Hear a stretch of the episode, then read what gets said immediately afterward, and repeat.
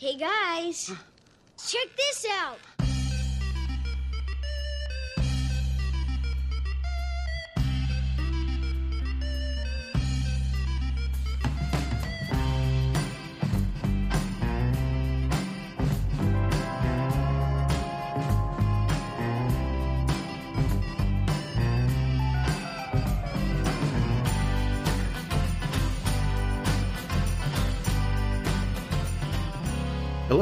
Welcome to Check This Out, a podcast where we take an analytical view of the media that appeals to us as individuals and why.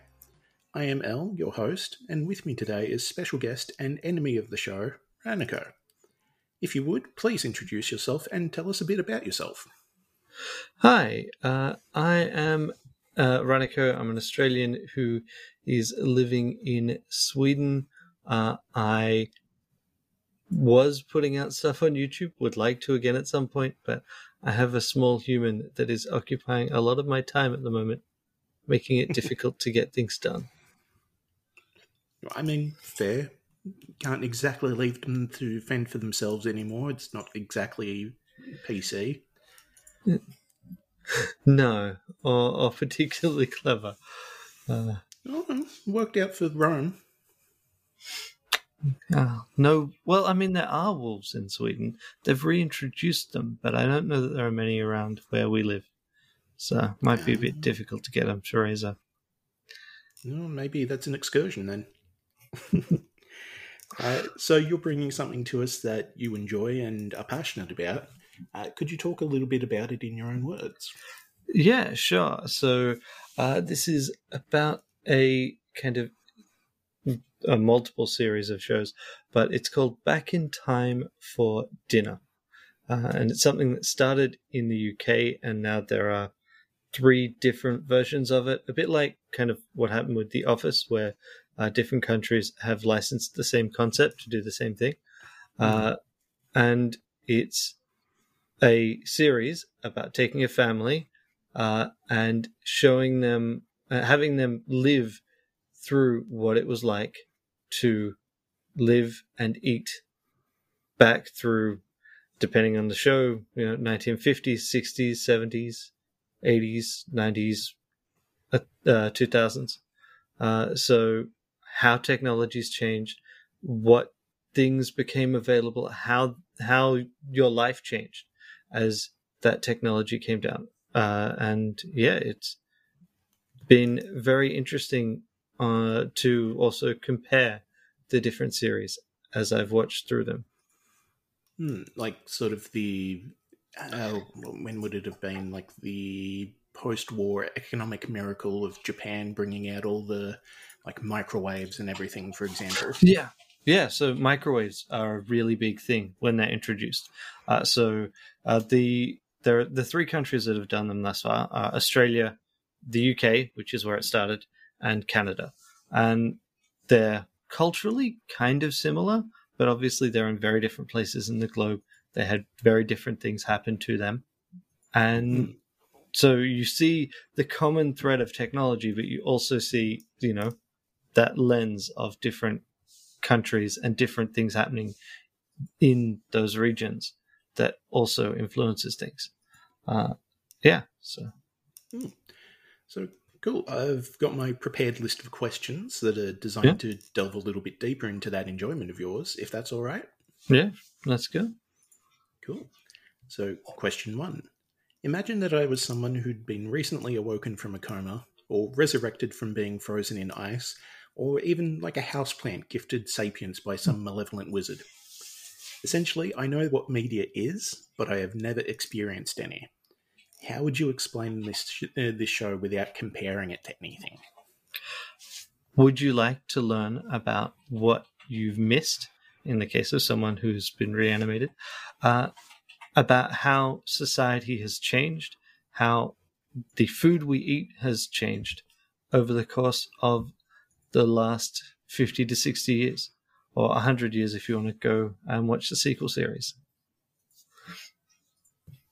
But surely I could just read a book. You could, but this is about seeing people experience it for themselves. Uh, reading a book doesn't give you the same presentation. It doesn't give you the same impact as seeing someone run through it. You can get into the heads a bit more, yes, but it, you don't get the same opportunity to kind of see these people have that lived experience while still having a modern perspective. Fair enough. Uh, question two. Hypothetically, our positions are reversed, and I'm guesting on your immensely popular and award winning podcast. I've just answered the previous question with your response verbatim. What stood out to you the most? So I think it is the that lived experience, the fact that they're getting these people to act out those roles, uh, to grapple with the devices, the food and the food availability that was present in the past. Uh, so, uh, for me, I know that the way I cook is very much based on how ingredient ingredients are available to me. The fact that I can very easily freeze leftovers, right? That's not always been true. What would life have been like when every meal you've got to make basically has to be made from scratch? And restaurants aren't really available, takeout's not really available. Uh, how does that impact things? Uh, and how how do you feel about being stuck in particular societal roles that that then forces you into as well. Hmm. I can just imagine just the from even like my own parents basically telling me the stories of oh you have to go out to the ice box. Hmm. You got to yeah. wait for the the milkman to come around this week. Yeah, yeah, exactly. Um, refrigeration is a really big thing. It turns out, and mm. also that depends on where you are. So, the like I said, there's an Australian version of this. Every single decade, refrigeration is an important thing in Australia, right? Right from the 1950s, but even uh, when they do the sequel series and they go further back in time, back to the 1900s, like we always have some sort of technology in place to try and keep our food cold longer because we live in a warmer climate. Uh, the UK, they spend two decades in the original series with no fridge, just a marble shelf in the pantry, which is cooler. It's a cool area. It's a cooler room. The meat will keep okay for a couple of days. Like, uh, question three. So we can tell that this is obviously something that you care about. Uh, what got you to give it a chance in the first place? Uh, homesickness. So, like I said, I live in Sweden. Uh, I wanted to watch some Australian media, uh, and so I had I bought myself a VPN. Uh, one of the various VPNs that get heavily advertised on YouTube, as it turns out, hmm. and yeah. Uh, got access to iView. Uh, and so, for those unfamiliar, iView is the uh, web platform for the ABC, the government broadcaster in Australia. And so you can watch a bunch of Australian shows that way. And one of the ones that caught my eye was Back in Time for Dinner. Uh, it seemed a bit similar to a show that my wife had quite enjoyed here in Sweden, uh, which I never quite got into, which is also basically about life and food in previous eras. And yeah, I, I thought that would be an interesting show to watch. And then I kind of was like, who came up with this idea? And then started uh, using the VPN to hmm. watch mm. shows available from other government broadcasters uh, elsewhere. So, yeah, because I'm just thinking the premise kind of reminds me of at the very least a Simpsons episode where they do this, but I think it's based off a real show where it's just like you are going to be living as if you were in the 1600s. Yeah. You're not not allowed to do anything else. Here are the clothes you can wear. Yeah, the the whole shebang. Whereas this yeah. sounds it's a little bit more focused on just the the food and everything. So I mean that's the lens that they approach everything. I think that a large part of this idea kind of came from the fact that in the UK they did a food survey where they had a bunch of people, like a long running food survey for decades, where people would record what they ate, what they uh, what what meals they were preparing and a little bit about why, but it was mostly the meals they were preparing. Uh, in each show, they've had historians involved, which also helps you get the context. Uh, but it's so I guess one thing that I didn't mention is in each case, what they've done is they've taken the family that's agreed to take part, they've taken their home, and they've each week they remodel the bottom floor of the house to match the era. So if it's the 1940s, that means that they have remodeled the living room, the kitchen, uh, replaced all the kitchen gadgets, obviously, with ones from the 1940s, or at least mm. recreations. The the food that's in the pantry, the food that um, in later eras is also in the fridge, uh, just everything. And uh, yeah, and then they dress them up in the appropriate era clothes. they get people that were around in the in those times or uh, work in a similar profession to talk about uh, what what people did. Right, it's not just the kitchen, though that's the main lens, but it's also a bit about what social life was like, uh, what kinds of things people, a typical family was doing in that era, uh, and, a, and a reasonably comfortable income. I should note, like this is the idea is this is a middle class family. Uh, it isn't. Uh, at least the main series doesn't explore what it's like for any notable person in history, uh, except in like an anecdote, and it also doesn't explore what it's like if you have basically nothing. Yeah, like if you were living through the the Great Depression again, but on like a shoestring budget. Yeah, although I should note that each series, uh, so further back in time, which has been done in Australia and in the UK, does cover the Great Depression because it starts at 1900.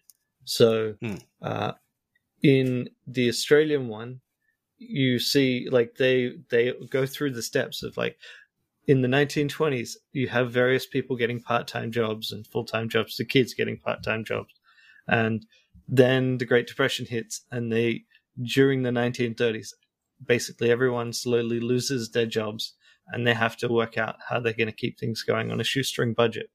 The UK one, on the other hand, they're like, well, actually, uh, people in this profession, most of them were totally fine. So actually, the 1930s was pretty great for them. And then they have a, a separate person who uh, enters the show as the maid of all works because a fam- a middle class family in the UK at the start of the uh, 1900s literally would have had a live-in maid. Like, it's a very different position to be in. Yeah, just a just a spin, just a smidge. Yeah. Uh, so, question four. Uh, for some people, a sense of community and like mindedness are integral to their enjoyment of something. So, to your knowledge, is there a community based around the show that you're aware of? And if so, I, what are they like? I have absolutely no idea. I've not done any uh, research into it. So, uh, when it comes to games, I do actually like to look into the communities for things that I'm following, but mm.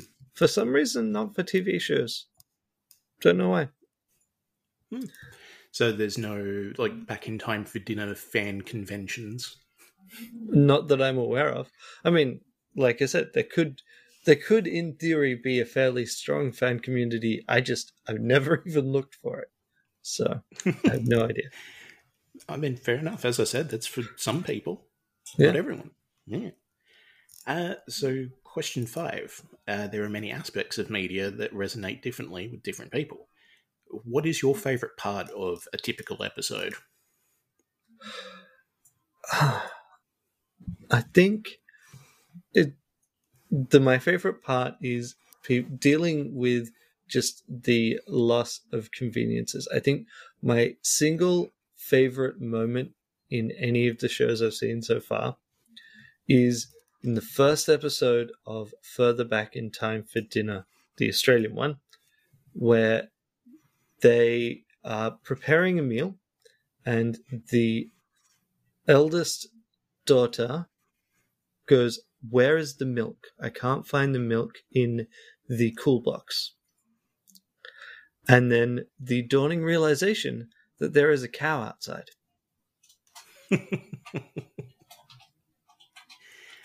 Yep. and obviously, like, uh, someone who was actually from that era would not be horrified at the realization that they suddenly need to milk this cow. But uh, I mean, hell, someone that from that era probably would have done it hours ago. yeah, yeah, absolutely. And part of it is seeing someone, you know, who I can relate to a bit more easily, as they have grown up at least in a roughly similar era to me, uh, trying to grapple with how it was like then, well, how life was in those days, I guess I should say. Hmm. Like just adjusting to expectations. Yeah, absolutely. And so, uh, question six. Uh, following on from the previous question, what do you think will appeal would appeal most to the general public? I think it's mostly about what it what it was like before before we had all the conveniences we had today. Was life one of the things that is posed uh, by a few families is the idea that maybe life was better then because you have different uh, weights on your time and different emphasis on spending time with your family. Um, Mm. I I'm not the kind of person that tends to think that, uh, but I do like to see what kinds of how life has changed, and I I find that quite appealing to look through. So, kind of the more like historical education type aspect. Yeah. Yeah, and like when they hit eras that you're more familiar with, uh, there's also a certain sense of nostalgia. Uh, the Australian show, in particular, for me, because I'm Australian, um, it Mm. was interesting to see parts of history I was familiar with. But on the other hand, when I watched the UK and the Canadian one, I was seeing, I was seeing uh, history that I'm not very familiar with. Uh, I mean, the Australian education system does talk a bit about the UK for some reason, especially when it comes to World War Two. Yeah, it's weird uh, how they're like connected sometimes. I, Yeah, sure, yeah, I who can say? and, and never World War One, I should say. but uh, but like I, when it comes to Canada, it's like well, it's it's that country on the top of the US. Uh, but Yeah, northern North America. Yeah, not something I've spent much time looking into. Fair enough. Uh, so, question seven. Say that I do end up enjoying this because of your excellent recommendation. What would be your number one follow up? It doesn't need to be like a like a sequel series or anything, but if I wanted something along the same sort of vein, Okay, well, in this case, there are so many kind of spin offs that I'm still working my way through. So there's the basic concept of Back in Time for dinner. Uh, there, there's also Christmas specials, which is what was Christmas like in each of those decades. Uh, and there's a UK and a Canadian one at that. Uh, there's weekend Back in Time for the Weekend, which I believe uh, focuses on leisure. Uh, the, there's Back in Time for Brixton's, which is about the experience of uh, the uh, people of color moving to the UK, uh, and, Mm. and especially uh, black people moving to the UK. Uh, and there are many others. If you ever, uh, the, and I know of uh, Historieätarna in Swedish is a similar kind of concept. Uh, if you manage to track down a copy of that with subtitles. Uh, that said, if you manage to do that, please let me know because I'm still looking for a copy of that with even Swedish subtitles, so I can have a better chance of uh, following what's going on there. So I'll, I'll keep you posted. I can just imagine is someone in the UK watching the Australian Christmas special and going, "What the bloody hell?" yeah, sadly there isn't a, a Australian Christmas special. I guess oh, they didn't they didn't consider that worth doing since we don't tend to do Christmas specials. Um, but which is weird Yeah. because of the fo- the amount of focus we get for, around Christmas and everything. Yeah. But it It's is also like- interesting seeing things like the UK used to have ham as a very common Christmas meat. And I Hmm. remember that as a pretty common Christmas meat in Australia. But um, basically, it's very, it is not, at least according to the family that, that was focused on there, they, they never had it at Christmas before. It's just like fallen out of favor for Turkey and that kind of thing. So that's where you've got Hmm. that common cultural connection that's been lost in the in the UK. So Yeah, because for people that don't know, which may surprise people that this isn't known, Australia is in the southern hemisphere. So our Christmas time, it is summer. It is Yeah. very hot. If it, it is Yeah. 600 degrees Celsius outside, the last thing you want to do is do a whole roast dinner. yeah, absolutely. But that's still what gets pushed. I don't get it. It does and it doesn't. Like um Yeah. seafood, not exactly a common thing for uh your for your dinner in the UK or the uh or Canada for your Christmas dinner. Cherries, I have people very confused at the idea that I would associate Christmas with cherries here in Mm. Sweden. uh yeah, there's definite kind of impacts that the fact that your Christmas is in Yeah. summer has. And yeah, that's why I'm surprised they haven't done an Australian one. Maybe that's coming up. Who knows? Yeah, I I don't know how well it did. I mean, it, clearly it did well enough on the ABC that they decided to do further back in time, and that came out last year. It's Further back in time for Christmas came out last year, and in fact, one of the two properties they looked at using for uh, filming further back in time burnt in the bushfires. So they were pretty lucky Uh, to. have- you you might need to narrow that down a bit.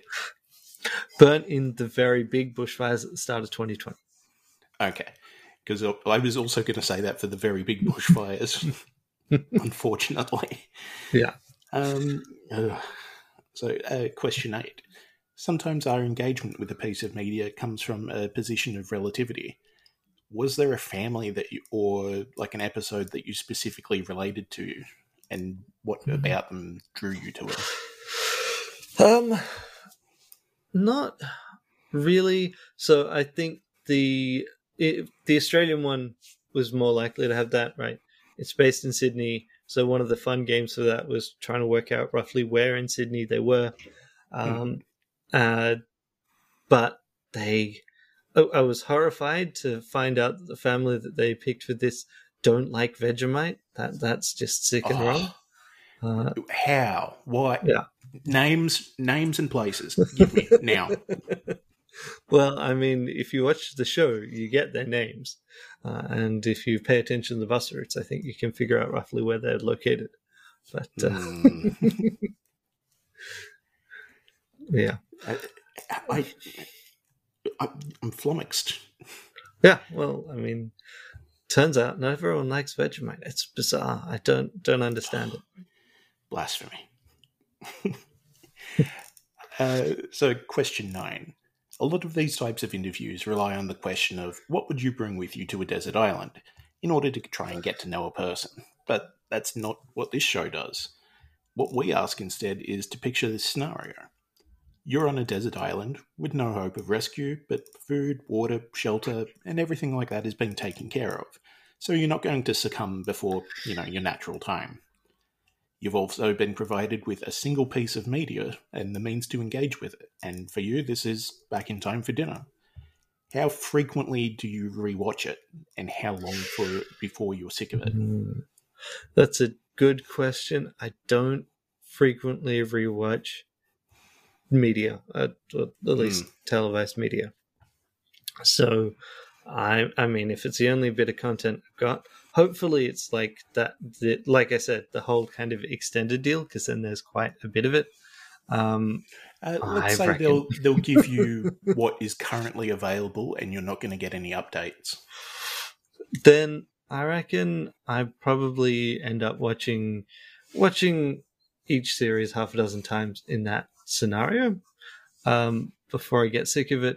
I think it would be quite helpful because, especially if you're looking at some of the uh, older eras where there is uh, more independence from uh, from kind of global supply chains, uh, mm. then there's certainly some stuff there that I could probably use on a desert island. Uh, hmm. But yeah, probably like, about that much. It's like taking the um, what is it, the primitive tools or something like that, the YouTube guy. Yeah, yeah. I mean, yeah. admittedly, like 1900s is nowhere near primitive tools, uh, but still, there's certainly some ideas that could come from it, and so, and some discussions that they have around sustainability and um, basically your relationship to the food that you eat. That probably would be useful. Mm. So like, certainly the, yeah. the short segments they had on finding food uh, with some Aboriginal, uh, there's some people of Aboriginal descent in the uh, Australian further back in time for dinner would be quite useful. Yeah, it's like the the useful tips of like don't load up on sugar if you're stuck on an island. Yeah. and that happens to be all the questions I have. So thank you for indulging me. Uh, so hopefully that's given people a little bit of a deeper insight into your perspective. Now, yeah. Before I ruin absolutely. the show further by just talking for myself for a bit, it's time for everyone's actual favourite part a word from the sponsors. Thank you, sponsors. Hey, you know something funny? I love you.